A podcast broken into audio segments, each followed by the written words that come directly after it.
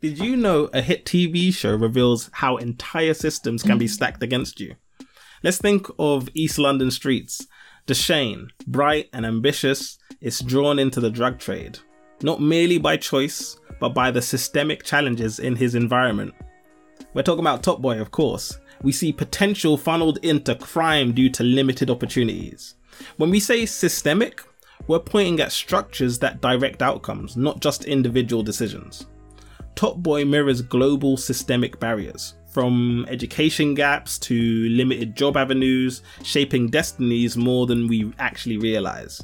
Research like those from the London School of Economics correlates systemic limitations with high crime. Not direct causation, but a narrowing of choices.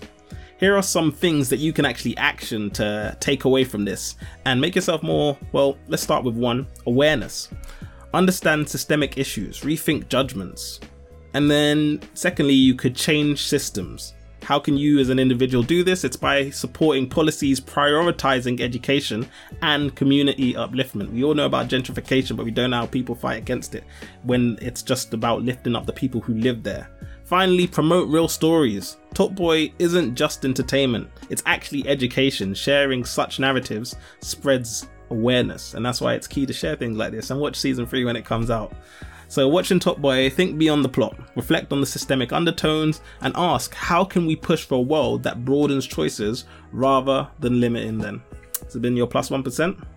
Until next time.